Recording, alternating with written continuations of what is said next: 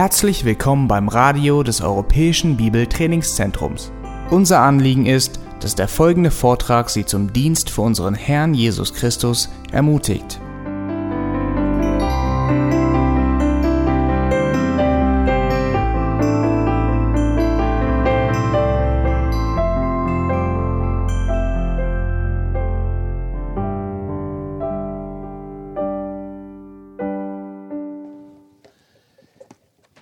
Ja, das Thema wurde mir folgendermaßen gestellt und formuliert, die Macht, der, die Macht des Gebets. Die Macht des Gebets. Äh, es muss äh, niemand äh, schreiben während des Hörens, man darf natürlich immer, aber es muss niemand schreiben. Ihr bekommt das alles, sofern ihr die Vorträge bestellt hat, dann bekommt ihr sie auch in schriftlicher Form. Und zwar noch etwas ausführlicher als das, was ich in dieser knappen Stunde euch weitergeben kann. Es ist äh, in diesen Tagen ein Büchlein erschienen mit dem Titel Lehre uns beten und alles ist diesem Büchlein entnommen. Im Verlag von, äh, von ähm, Wilfried Plock christlicher Mediendienst, glaube ich, heißt der Verlag. Und äh, ihr bekommt also das ganze Büchlein bekommt ihr in elektronischer Form. Also ich werde da nichts herausstückeln, das ist viel zu kompliziert. Ich schicke euch einfach allen das ganze Buch. Und das ist auf dieser CD drauf, die ihr hier bestellt. Ich beginne, indem ich drei Text, kurze Texte lese, die uns ins Thema führen. Und zwar schlagen wir auf zuerst Jakobus Kapitel 5 und lesen die Verse 16 bis 18. Jakobus Kapitel 5, die Verse 16 bis 18. Nein, wir lesen sogar von Vers 13 an. Also Jakobus 5 von Vers 13 an bis 18. Leidet jemand unter euch Trübsal? Er bete. Ist jemand gutes Mutes? Er singe Psalmen. Ist jemand krank unter euch? Er rufe die Ältesten der Versammlung zu sich und sie mögen über ihn beten und ihn mit Öl salben im Namen des Herrn. Und das Gebet des Glaubens wird den Kranken heilen. Und der Herr wird ihn aufrichten. Und wenn er Sünden begangen hat, wird ihm vergeben werden. Bekennt denn einander die Vergehungen und betet füreinander, damit ihr geheilt werdet. Das inbrünstige Gebet eines Gerechten vermag viel. Elia war ein Mensch von gleichen Gemütsbewegungen wie wir, und er betete ernstlich, dass es nicht regnen möge, und es regnete nicht auf der Erde drei Jahre und sechs Monate. Und wiederum betete er, und der Himmel gab Regen, und die Erde brachte ihre Frucht hervor. Dann die nächste Stelle, Lukas Kapitel 3, die Verse 21 und 22. Lukas Kapitel 3, die Verse 21 und 22. Es geschah aber, als das ganze Volk getauft wurde und Jesus getauft war und betete, dass der Himmel aufgetan wurde und der Heilige Geist in leiblicher Gestalt wie eine Taube auf ihn herabstieg und eine Stimme aus dem Himmel kam. Du bist mein geliebter Sohn, an dir habe ich Wohlgefallen gefunden. Und die dritte Stelle, ist Apostelgeschichte Kapitel 6, der Vers 4. Apostelgeschichte Kapitel 6, der Vers 4. Hier sagen die Apostel, wir aber werden im Gebet und im Dienst des Wortes verharren. Diese drei Stellen geben uns einen Querschnitt über die, einen großen Teil der Heilsgeschichte. Zuerst stand ein Prophet, Elia, wie er betete und was dieses Gebet vermochte. Dann die Tage des Fleisches unseres Herrn. Jesus hat bei der Taufe gebetet, das war seine erste öffentliche Handlung. Ehe er eine Predigt hielt, auch nur eine, ehe er auch nur ein Wunder getan hatte, das erste, was er tut bei seiner Diensteinsetzung, er betet. Und dann haben wir das Beispiel der Apostel, die durch keine noch so großen Nöte, die da sein mögen in der Versammlung, sich davon abhalten lassen, was ihre Aufgabe ist. Wir aber wollen im Gebet und im Wort Gottes verharren. Sie stellen beides auf die gleiche Ebene. Und dann haben wir, ich komme jetzt zurück auf den ersten Text, den wir lasen, haben wir dort das Beispiel, wie das Gebetsleben ein nicht wegzudenkender Teil des Gemeindelebens ist. Leidet einer, er bete. Ist einer krank, er rufe die Ältesten, sie sollen beten. Betet füreinander. Und das wird direkt verknüpft mit dem Beispiel des Elia. Und so sehen wir, dass Gebet etwas ist, das das Volk Gottes, die Heiligen Gottes, das Kind Gottes charakterisiert. Gebet ist nicht eine schmückende Beigabe des Christenlebens. Und wenn es nur das ist, dann haben wir nicht verstanden, was Gebet wirklich ist und was Gebet vermag. Können wir auch umgekehrt sagen, was unterlassene Gebete für schrecklichen Konsequenzen haben. An einer Stelle sagt Jakobus im Jakobusbrief, nämlich im Kapitel 4, da ist in einer Gemeinde Zank, da ist Streit, da ist Krieg und da wird diskutiert und es wird immer schlimmer und es kehrt einfach kein Friede und keine Einheit ein und dann sagt er ihnen, ihr habt nicht, weil ihr nicht bittet. Niemand geht auf die Knie und fleht den Herrn darum an, dass er handle, dass er eingreife, dass er die Herzen berühre, dass er Buße bewirke. Niemand tut's. Und darum habt ihr auch keinen Frieden. Ihr habt nichts, weil er nicht bittet. Gebet ist also nicht bloß schmückende Beigabe wie eine Perlenkette, die eine Frau tragen mag. Ist ein schöner Schmuck, ganz nett. Aber sie ist genauso Frau und nicht weniger deswegen tüchtig, wenn sie keine Perlenkette trägt. Gebet ist aber nicht so. Es ist nicht so, dass Gebet ganz schön ist, wenn jemand schön beten kann, aber wenn er nicht so schön beten kann, dass es auch nicht so wichtig ist. Nein, Gebet ist ein fester Bestandteil des ganzen Lebens des Gläubigen und ist eines der beiden Hauptmittel, die Gott den Seinen, seinen Knechten in die Hand gegeben hat, um sein Werk voranzutreiben. Wort Gottes und Gebet. Gebet und Wort Gottes. Die Apostel nennen sogar Gebet zuerst. Wir wollen im Gebet und im Dienst des Wortes verharren. Noch eine Frage. Keine Antwort, ich erwarte keine Antwort. Noch eine Frage ans Gewissen. Wir hörten vorhin, dass äh, es normal ist, dass man wie viel? 20 Stunden so sich vorbereitet auf eine Predigt, eine Woche Zeit, 20 Stunden vorbereiten für eine Predigt sagen wir, geben dem Gebet nur halb so viel Gewicht wie dem Dienst des Wortes, dann müssten wir in der Woche, ja, ist das viel? Zehn Stunden in der Woche beten. Ist nicht so viel. Anderthalb Stunden pro Tag. Ist das zu viel? Auf den Knien vor Gott liegen. Nun, das Gebet hatte, hat im Leben der Kinder Gottes der Knechte Gottes Priorität. Denn es ist so, Johannes 3, Vers 27, ein Mensch kann nichts empfangen, es sei ihm denn aus dem Himmel gegeben. Das heißt, wir müssen uns alles vom Himmel erbeten. In unseren Händen ist nichts. Römer 7, Vers 18, ich weiß, dass in mir nichts Gutes wohnt. In uns ist keine Kraft, in uns ist kein Vermögen, in uns ist keine Weisheit, in uns ist kein Licht. Wir müssen uns alles geben lassen durch das Wort Gottes, Weisheit, Licht und vom Herrn Befähigung und auch den Verstand, das, was die Bibel lehrt, richtig anzuwenden. Wir haben es nötig, uns beständig alles geben zu lassen, weil in uns nichts Gutes ist.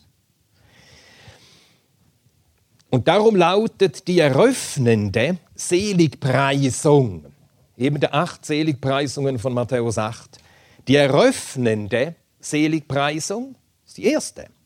Das ist die, die die Tür aufstößt zu allen weiteren Glückseligkeiten, von denen der Herr in den Seligpreisungen spricht. Und wie lautet sie? Die die Tür aufstößt zu allen weiteren Glückseligkeiten. Glückselig die Armen im Geist. Denn ihnen gehört das Reich Gottes. Die Armen im Geist, das sind die, die in den geistlichen Dingen, in den Dingen des Geistes arm sind, nichts haben. Das Griechische ist hier deutlicher. Das Griechische sagt, Makarioi hoi ptochoi to pneumati. Das heißt, glückselig sind die Bettler in den Dingen des Geistes. Ein Bettler hat nichts, darum bettelt er ja. Und so sind wir vor Gott vollkommen Besitzlose und Unvermögende und müssen uns darum alles so beten. Und wer das verstanden hat, der ist glückselig. Denn dem tut sich die Tür auf zu allen Glückseligkeiten des Himmels.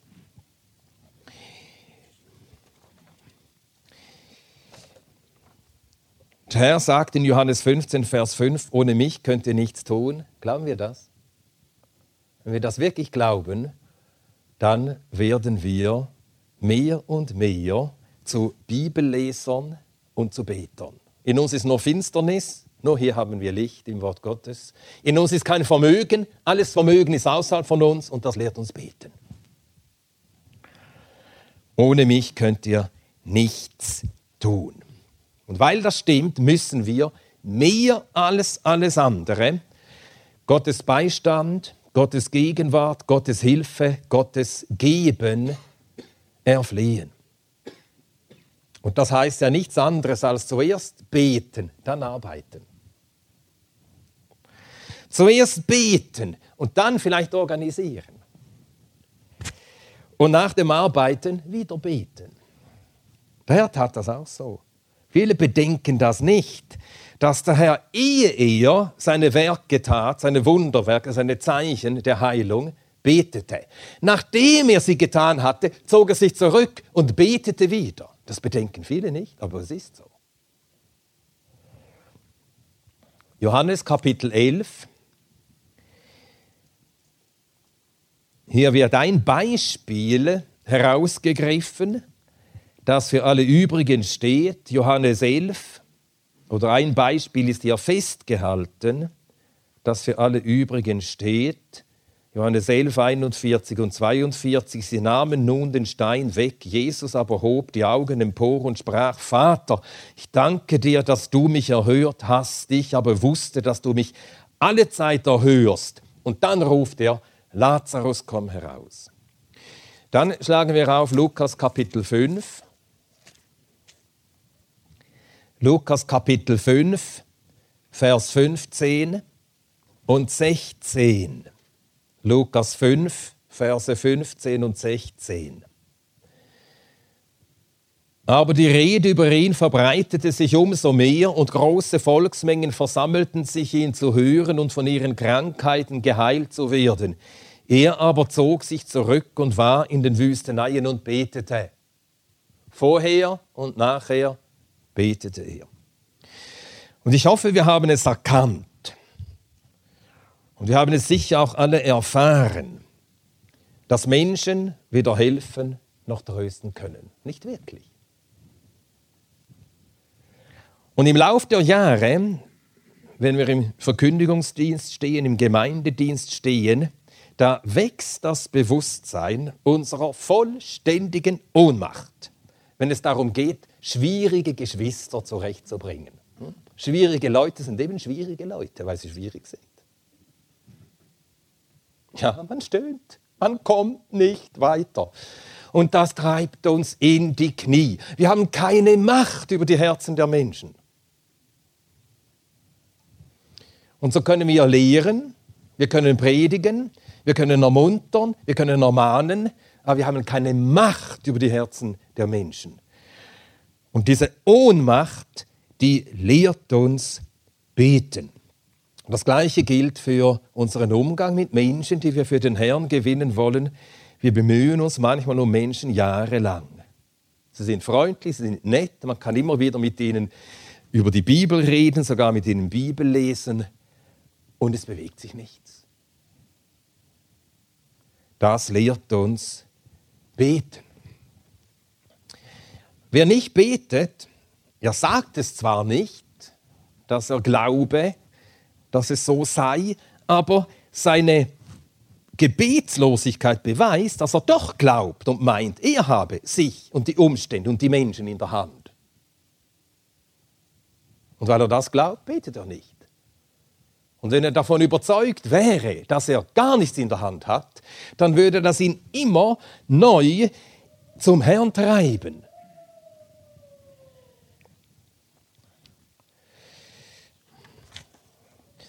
Entsprechend waren alle Knechte Gottes im Alten Testament Beter und auch im Neuen Testament.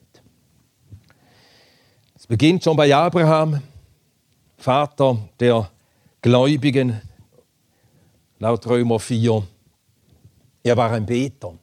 Kaum war er, wie Gott ihm verheißen hatte, bei seiner Berufung im Land, verheißenen Land angekommen, baut er einen Altar und ruft den Namen des Herrn an.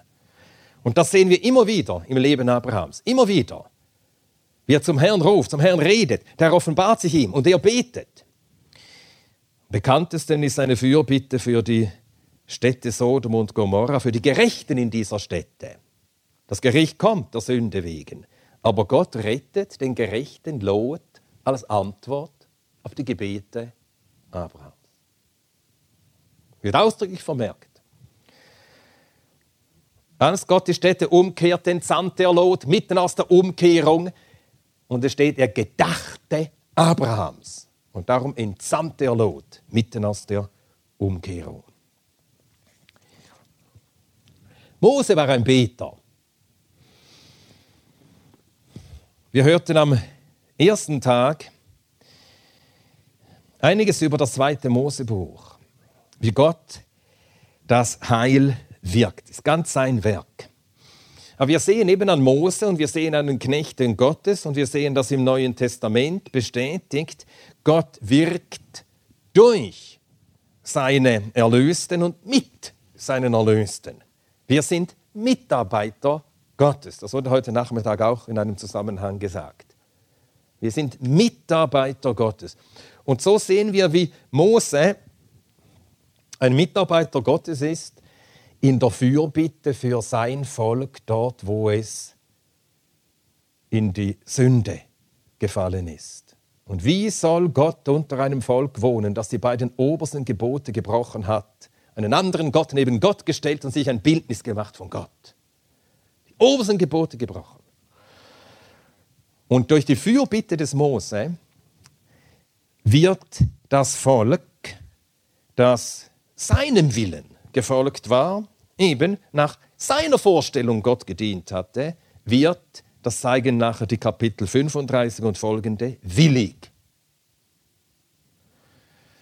Und so ist Mose eines der vielen Beispiele dafür, wie das Heilswerk, das Werk der Heiligung, das Gott für sein Volk bestimmt hat, dass es geschieht durch diese beiden Mittel.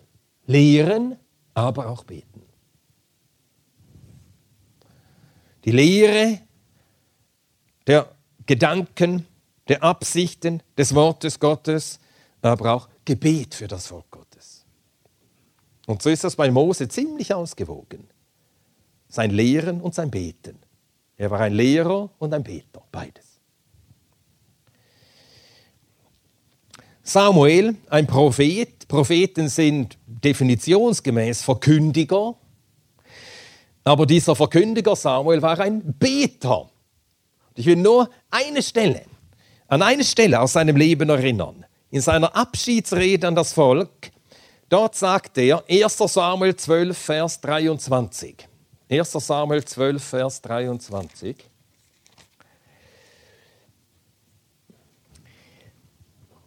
Auch ich, fern sei es von mir, dass ich gegen den Herrn sündigen, dass ich ablassen sollte, für euch zu bitten, sondern ich werde euch den guten und den richtigen Weg lehren. Beides, beten und lehren.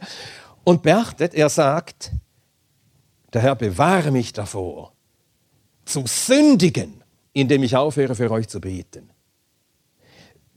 Wir sündigen.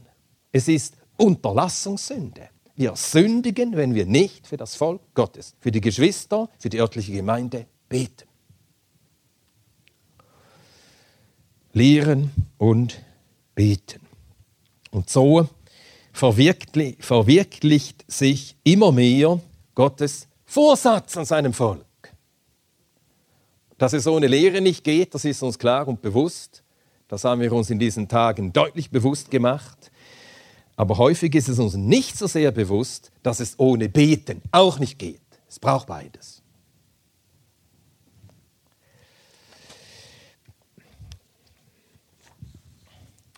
Unser Herr war ein Beter. Wie gesagt, das Erste, das er tat, bevor er auch nur eine Predigt gehalten hatte oder ein Wunder gewirkt hatte, er betete. Paulus war ein Beter. Das Erste, was der Himmel an ihm vermerkt, nach seiner Bekehrung, Apostelgeschichte 9, Vers 11, siehe, er betet. Und das war für die Engel, die da zuschauten, der Beweis. Jetzt ist Paulus gläubig geworden. Hätte man ihm gesagt, nur eine Stunde vorher oder einen Tag vorher, du hast ja noch nie in deinem Leben gebetet, er wäre empört gewesen. Er kannte alle Gebete, die man in der Synagoge sprach kannte wahrscheinlich auch viele Gebete aus den Psalmen auswendig. Doch immer wieder gebetet. Baruch Hashem und all diese Dinge. Nein, jetzt betet er zum ersten Mal richtig. Und das wird als erstes an ihm vermerkt. Und das ist, damit wird deutlich gemacht, Gebet ist ein Beweis, dass Leben aus Gott in jemandem ist. Der Beweis dafür. Jetzt lebt er. Vorher war er tot. Jetzt lebt er. Er betet. Und so wohnt der Geist der Sohnschaft in den Kindern Gottes und darum ist ein Kind Gottes durch die Erlösung, durch die Wiedergeburt. Er ist ein Beter. Sonst ist er irgendwo im Wachstum stecken geblieben.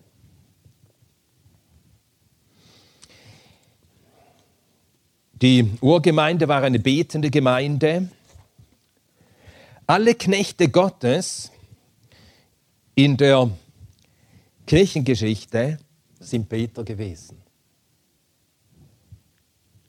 Bei der Reformation, wir denken an Martin Luther, war es genauso. Meistens denkt man zwar bei ihm nur daran, er brachte die Bibel unter das Volk. Ist ja wahr. Die Reformation war eine Bibelerweckung. Eindeutig so wie alle Erweckungen, waren immer Bibelerweckungen. Es war immer so. Das war im alttestamentlichen Gottesvolk so und das ist auch im neutestamentlichen Gottesvolk so. Erweckungen sind Bibelerweckungen, aber auch Gebetserweckungen. Und so war Martin Luther auch ein Mann des Gebets.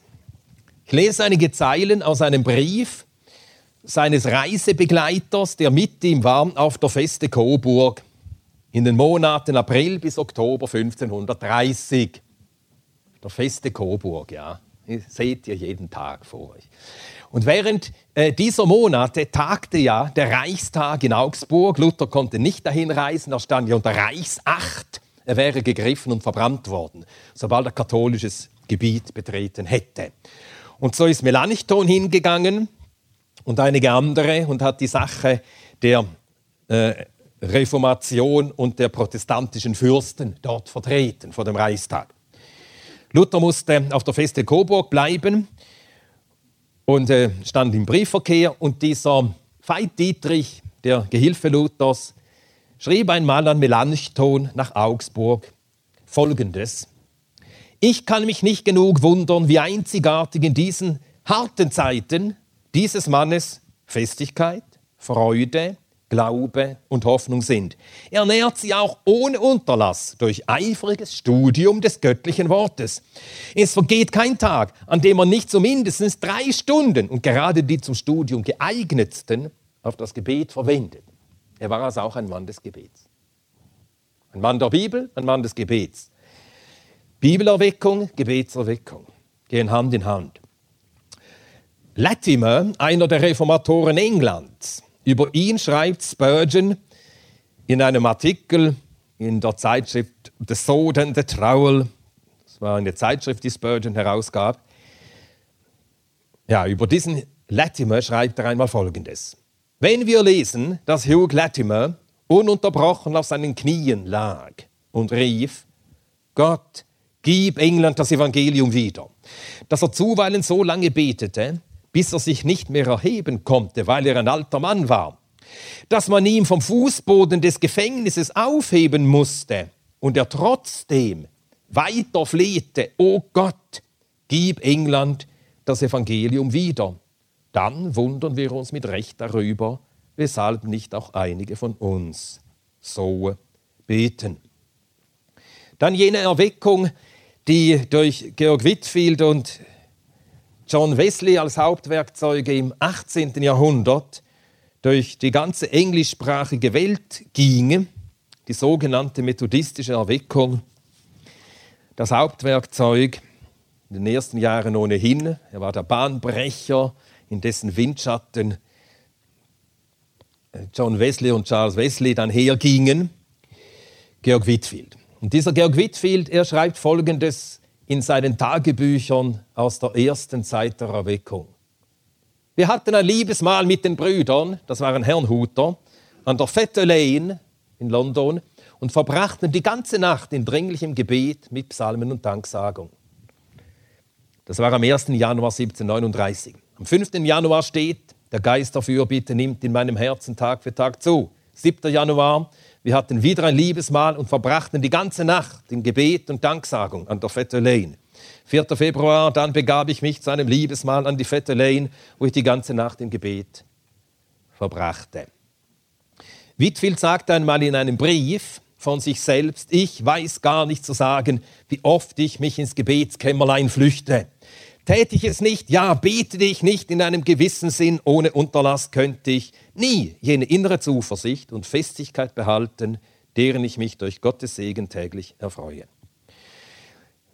Ja, Georg Whitfield ist der Nachwelt in Erinnerung geblieben als ein außerordentlich kraftvoller Prediger. Und das war er auch. Und er predigt auch ein äh, selten umfassendes und klares Evangelium nicht so bekannt ist, dass er ein ebenso großer Beter war. Und wie er selber sagt, diesen Dienst, diese Freimütigkeit, er könnte ihn nie tun, er hätte diese Freimütigkeit nie, sucht er nicht beständig die Gegenwart Gottes auf im Gebetskämmerlein. Er flüchtete sich, wer sagt, ins Gebetskämmerlein. Dann jene Erweckung, die 1859 ebenfalls durch die ganze englischsprachige Welt ging. Damals begann sie in äh, Nordamerika und dann wanderte sie über Irland nach Schottland, dann hinunter nach England. Und äh, Spurgeon und die Gemeinde in London wurde auch von dieser Erweckung ergriffen, aber bevor diese Erweckung die Gemeinde, ja die Gemeinden in der englischsprachigen Welt heimsuchte, wurde sehr viel gebetet. Und so sagte Spurgeon in einer Predigt einmal Folgendes. Wenn Gott sein Angesicht verbirgt, können wir nichts tun, um sein Reich auszubreiten. Keine Erkenntnis, kein Eifer, keine Begabung schaffen es. Brüder, was wir tun können, ist dies. Wir wollen so lange zum Herrn schreien, bis er uns wiederum sein Angesicht enthüllt. Alles, was uns fehlt, alles, was wir brauchen, ist Gottes Geist. Geht nach Hause und betet darum, Gönnt euch keine Ruhe, bis Gott sich offenbart. Bleibt nicht stehen, wo ihr seid. Seid nicht zufrieden mit dem ewig gleichen Trott. Seid nicht zufrieden mit dem immer gleichen Ablauf von Formalitäten. Erwache, Zion, erwache, erwache. Und etwas später, einige Zeit später, konnte dann Spurgeon zurückblickend Folgendes festhalten. Was für eine Veränderung gab es in den Gebetszusammenkünften. Jedermann schien ein Kreuzritter zu sein, der das himmlische Jerusalem belagerte. Ein jeder schien gewillt, die himmlische Stadt im Sturm einzunehmen durch die Gewalt der Fürbitte. Und bald kam der Segen über uns. Er kam in solcher Überfülle, dass wir keinen Raum hatten, ihn aufzunehmen. Was hatten wir für Gebetsversammlungen? Der Heilige Geist war in so furchterregender Weise gegenwärtig, dass wir in den Staub gebeugt wurden. Der Heilige Geist kam wie Regenschauer, der den Erdboden erweicht und sich nun willig pflügen lässt. Es dauerte nicht lange, bis wir von links und von rechts den Ruf hörten, was muss ich tun, um errettet zu werden. Das steht in diesem Büchlein von Ian Murray, The Forgotten Spurgeon. Spurgeon, wie ihn keiner kennt auf Deutsch. Nun, ich will noch auf einen Zusammenhang zwischen Weltmission und Gebet aufmerksam machen.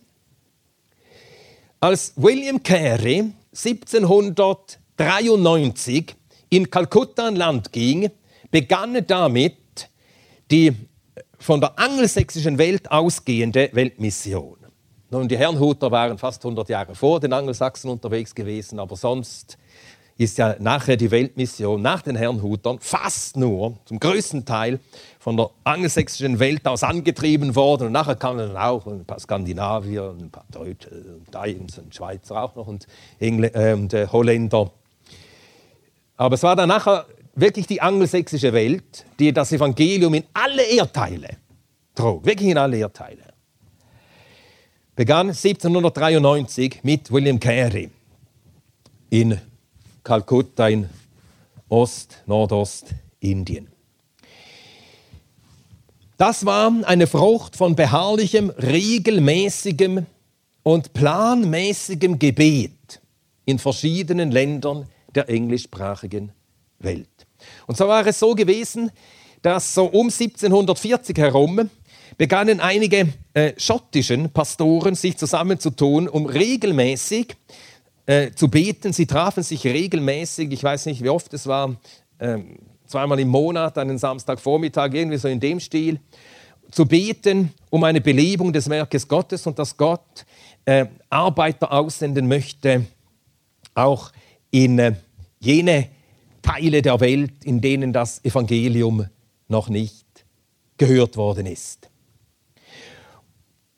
Und einer dieser schottischen Pastoren schrieb an Jonathan Edwards, seinen guten Freund in Neuengland, also in Nordamerika.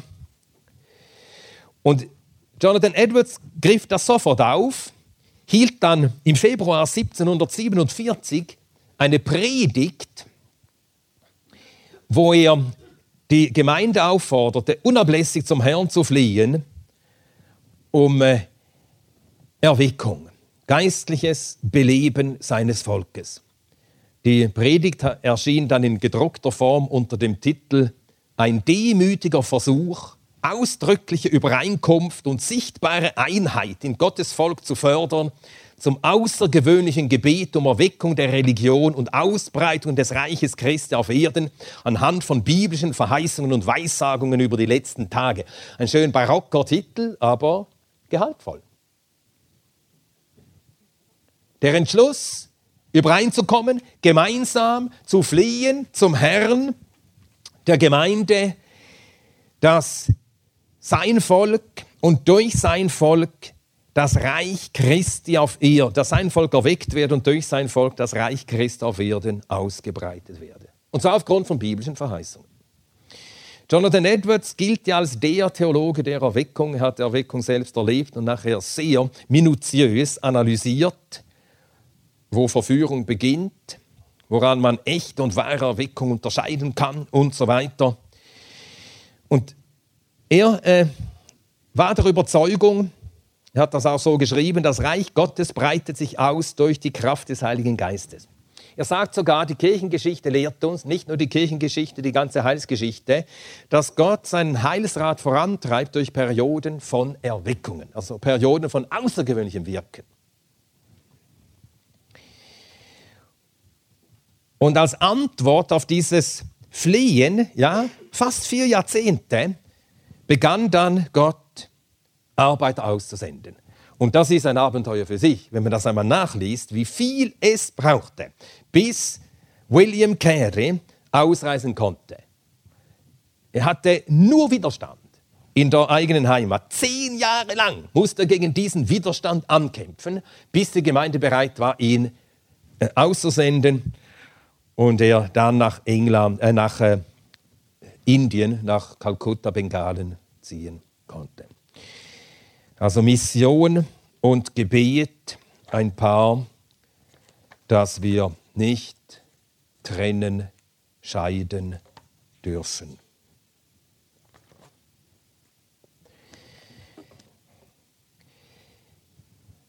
Die Macht des Gebets.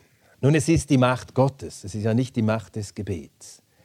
Aber Gott hat es so eingerichtet, dass er sein Werk tut, nicht alles, er tut vieles, ohne dass wir ihn darum bitten, aber dass er einen Großteil seines Werkes tut als Antwort auf die Gebete seines Volkes. Ich will einige Stellen dazu jetzt lesen. Zunächst ein Vers, der uns allen wohl bekannt ist. Der Herr sagt, bittet, so werdet ihr empfangen. Er meint natürlich genau das. Er meint genau das. Wenn ihr bittet, dann empfangt ihr. Wenn ihr nicht bittet, empfangt ihr nicht. Der Umkehrschluss ist hier erlaubt. Denn genau das sagt Jakobus, Jakobus 4, Vers 3, ihr habt nicht, weil ihr nicht bittet. Immer noch Krieg in der Gemeinde. Wann wollt ihr endlich auf die Knie gehen und beten? Zum Herrn rufen, bis er sich eurer erbarmt. Bittet, dann werdet ihr empfangen. Einige jetzt Belege dafür, dass es sich so verhält in der äh, Heilsgeschichte, Zuerst aus dem Alten, dann einiges aus dem Neuen Testament. Hesekiel 36. Da haben wir eine ausführliche Verheißung der Wiederherstellung Israels, die immer noch zukünftig ist.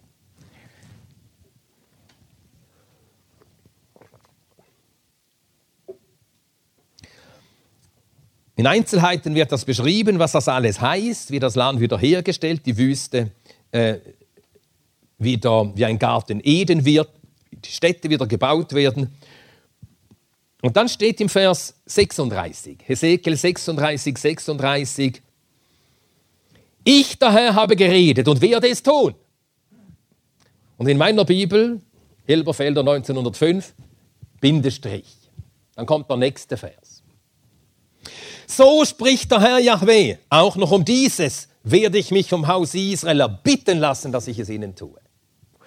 Der Herr sagt, ich habe geredet, ich werde es tun, aber ich will, dass mein Volk zu mir ruft und mich darum bittet, dass ich es tue. Weiterer Beleg, Sacharja 10, Vers 1. Sacharja 10, Vers 1. Da steht, er bittet von dem Herrn Regen zur Zeit des Spätregens. Zunächst wird man denken, ja, wenn die Zeit da ist, dann kommt der Regen. Oder soll immer darum beten, Herr, lass es warm werden, es wird Sommer. Sommer wird es doch einfach warm, das ist die Zeit, da es warm ist. Er bittet Regen zur Zeit des Spätregens. Nun, das hat natürlich damit zu tun, der Spät- und Frühregen setzte lange aus, aber der Herr hat verheißen, er wird wiederkommen. Ich werde euch Früh- und Spätregen geben, wie zuvor. Er hat es ausdrücklich verheißen. Joel 2, Vers 23. Joel 2, der Vers 23. Ihr lässt euch Regen herabkommen, Frühregen und Spätregen wie zuvor. Und dennoch, obwohl der Herr es verheißen hat und was er verheißt, das hält er, wird das Volk durch den Propheten aufgefordert, bittet den Herrn um Regen zur Zeit des Spätregens. Das Volk Gottes muss darum beten, dass der Regen komme, dann zur rechten Zeit. Der, das Kommen des Spätregens, Früh- und Spätregens, ist eines der Zeichen der Wiederherstellung Israels. Nehmen wir ein Beispiel aus dem Leben des Königs David. 2. Samuel 7.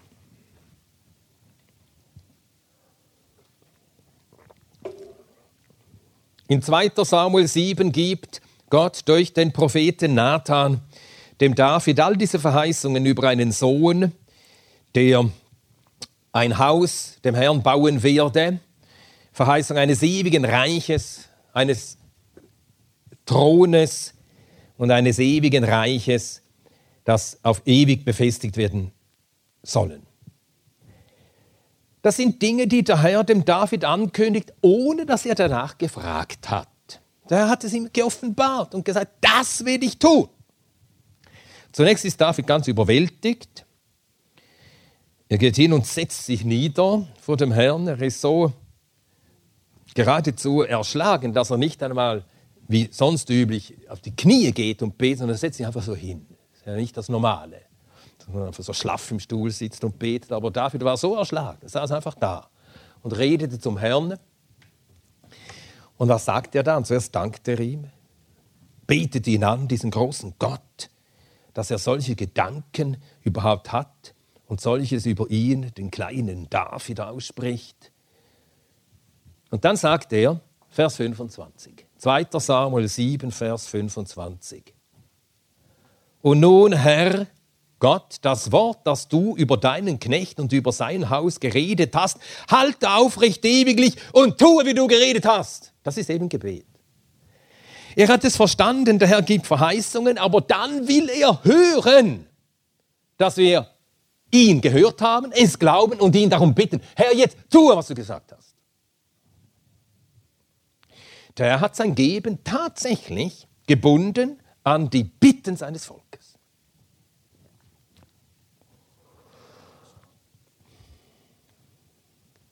Daniel 9. Daniel 9, Verse 1 bis 3.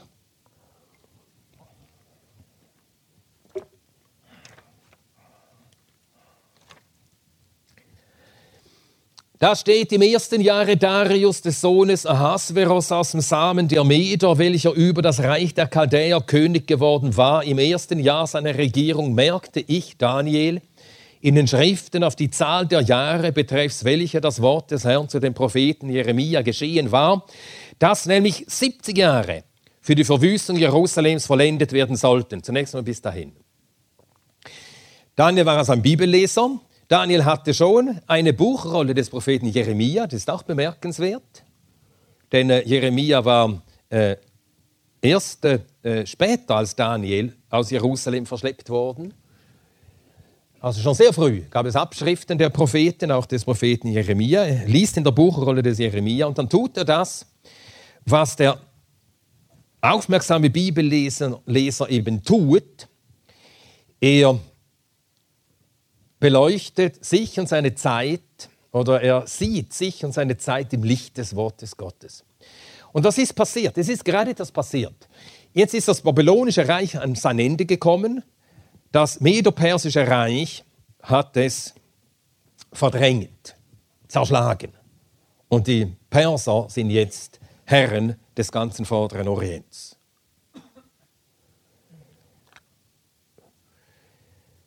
Und er befragt die Schrift daraufhin, ob die Schrift etwas dazu sage.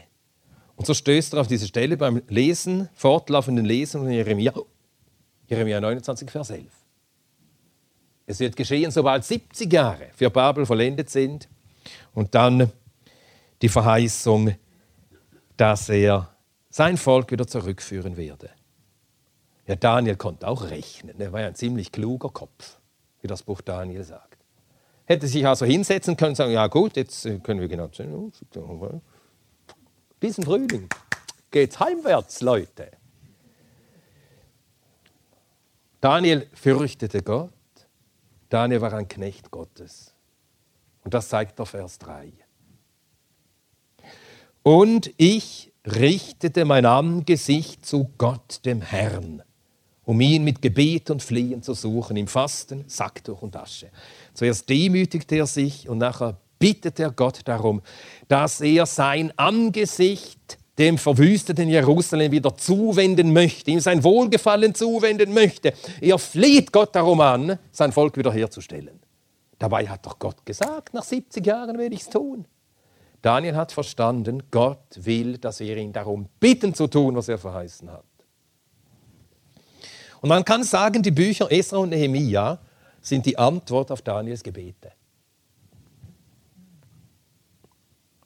Diese Bücher, die eben von dieser Wiederherstellung handeln. Nun, das Neue Testament bestätigt das ganz deutlich. Der Herr lehrte die Jünger beten. Er sagte, wenn ihr betet, sollt ihr nicht plappern wie die Heiden. Es kommt nicht darauf an, dass wir eine Menge Wünsche vor Gott aussprechen und wieder sagen und immer wieder und denken, dann bekommen wir es. Sondern wenn ihr betet, dann betet alle so. Unser Vater, der du bist in den Himmeln, geheiligt werde dein Name und dann dein Reich komme, dein Wille geschehe, wie im Himmel so auch auf Erden.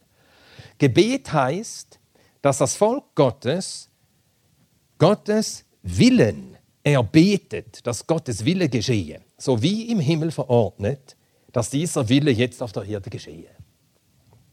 Das ist die Substanz von allem Beten.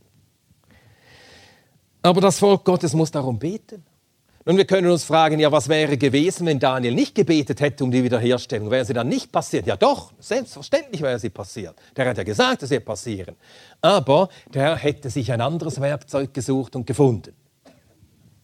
Es ist so, wirklich. Der Tag von Pfingsten war festgelegt, wann der geschehen müsse. Und zwar das Jahr war schon längst vorher festgelegt, nämlich in Daniel 9. Die Chronologie von Daniel 9 legt ganz genau fest, wann Pfingsten sein musste. Der Tag in diesem Jahr war auch festgelegt, eben am Pfingsten. Das ist ja äh, einfach deutsch äh, gestottertes Griechisch. Pfingsten. Pentekoste heißt das, der 50. Tag. Und zwar der 50. Tag nach der Auferstehung des Herrn.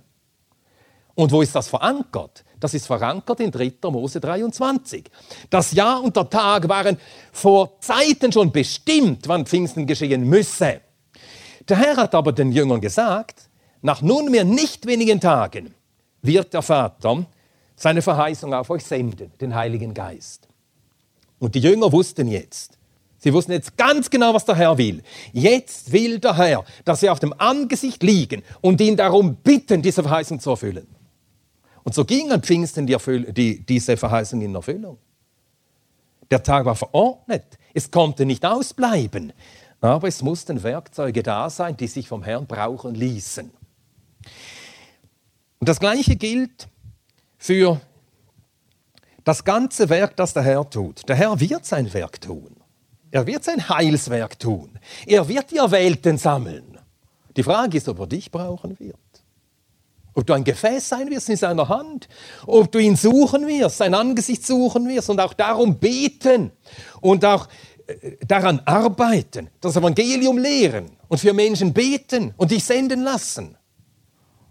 Und so wird er sein Werk tun durch dich, durch die Gebete seiner Heiligen so werden wir im Gebet zu Mitarbeitern Gottes.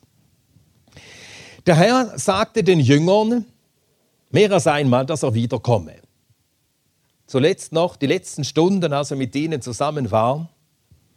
Und wenn ich hingehe, euch eine Stätte zu bereiten, so komme ich wieder und werde euch zu mir nehmen, auf das, wo ich bin, auch ihr seiet. Johannes 14, Vers 3. Seine Verheißung. Niemand zweifelt an dieser Verheißung. Johannes, der Apostel, war dabei. Er hörte es aus dem Mund des Herrn selbst. Wie lautet der letzte Satz, den Johannes der Apostel geschrieben hat? Der allerletzte Satz überhaupt der ganzen Bibel. Herr Jesus, komm! Wieder das Gleiche. Der hat verheißen, ich komme wieder. Er will aber hören, dass wir zu ihm rufen, dass sein Volk ihn ernst nimmt und ihn darum bittet und sagt, Herr Jesus, komm.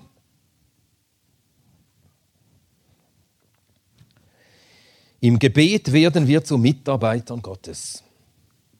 Ich will das noch an einem letzten Abschnitt zeigen und damit kommen wir zum Schluss. Johannes Kapitel 14.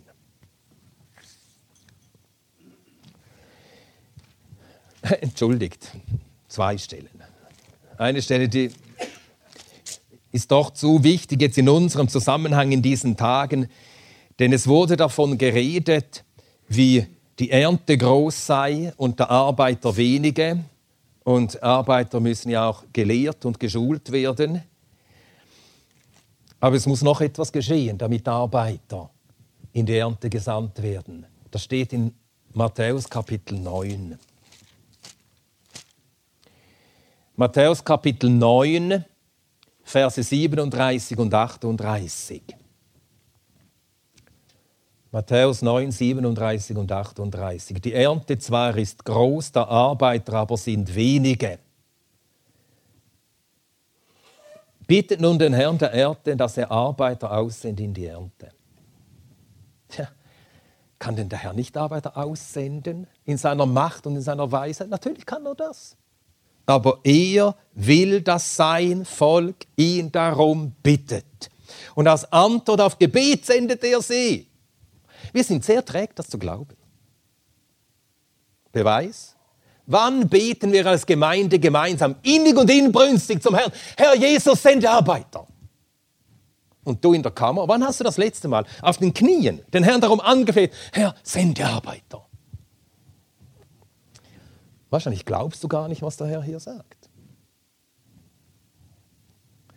Wir werden im Gebet zu Mitarbeitern Gottes. Und jetzt eben die wirklich letzte Stelle, Johannes 14. Johannes Kapitel 14.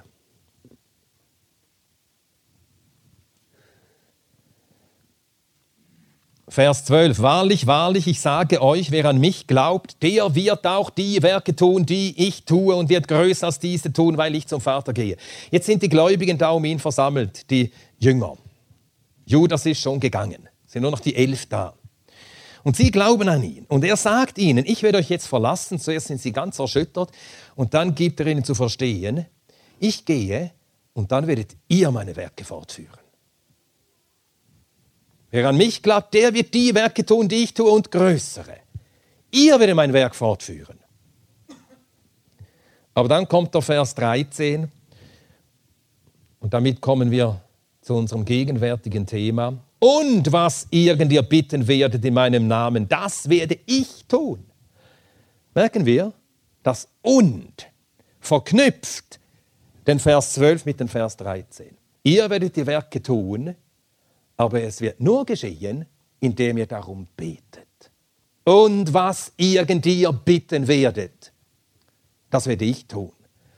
Dann ist es eben doch der Herr, der wirkt, aber durch seine Gemeinde durch die Seinen. Die Apostel haben das eben verstanden. Wenn wir die Apostelgeschichte lesen, dann stellen wir fest, die Apostelgeschichte ist der Bericht vom Wirken, vom fortgesetzten Wirken des erhöhten Herrn durch die Seinen. Und es geschah durch diese beiden Mittel, Wort Gottes und Gebet. Wir aber werden im Gebet und im Wort Gottes verharren. Ich weiß nicht, ob jemand von euch Bakzing noch gekannt hat wirklich ein Knecht des Herrn. Er sprach einmal über Apostelgeschichte und dann sagte er, Apostelgeschichte ist wie ein Hindernislauf. Immer wieder wird ein Hindernis dem Fortgang des Evangeliums errichtet und das Hindernis wird jedes Mal überwunden durch Gebet. Einige Stellen gezeigt. Und dann hat er aus seinem Leben und aus dem Werk des Herrn in Indien berichtet. Ja, im Gebet werden wir zu Mitarbeitern Gottes. Lehren, Wort Gottes und Gebet, Gebet und Wort Gottes. Der Herr helfe uns. Lasst uns beten. Herr Jesus, wir wollen dir danken. Wir können es nur schwach verstehen, dass du es so gewollt hast, dass wir dich bitten sollen, dass du dein Werk tust, dass dein Wille geschehe durch uns. Du hast uns einen großen Auftrag gegeben, der ist so groß, wir Wir sind ganz klein davor. Ja, wir schrecken zurück davor, dein Werk in dieser Welt zu tun, voranzutreiben. So werfen wir uns auf dich und bitten, dass du uns beistehst. Bitten, dass du uns lehrst, dich zu suchen. Lehre uns durch dein Wort und lehre uns auch dich zu suchen und mit dir zu rechnen im Gebet. Ja, dass du dein Werk tust durch uns. Wir danken für deine Treue, dass du uns hörst und dass du nicht aufhörst, an uns zu wirken. Amen.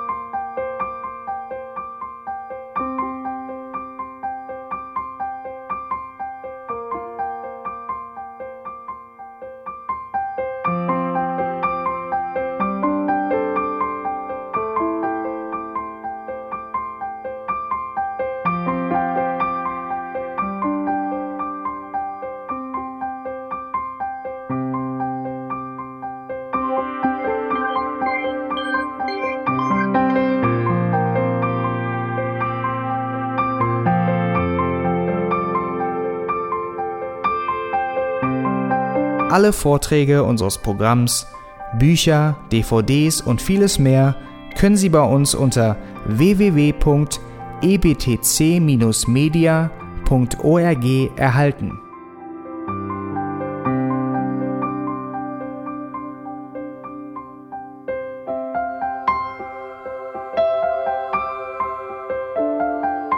Radio Neue Hoffnung ist frei und ohne Werbung nur aufgrund Ihrer Spenden möglich.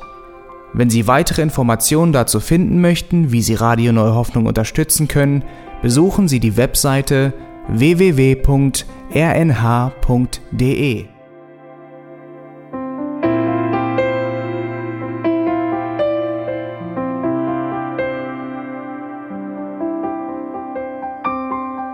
Die Sendezeiten des EBTC sind Montag, Mittwoch, Freitag und Samstag jeweils von 10 bis 11 Uhr.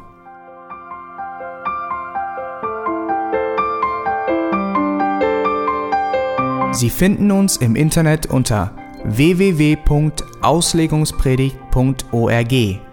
Eine E-Mail können Sie uns senden an radio@auslegungspredigt.org. Telefonisch erreichen Sie uns unter 0049 30 60 988 610. Unsere Postanschrift ist EBTC Havelländer Ring 40 in 12629 Berlin, Deutschland.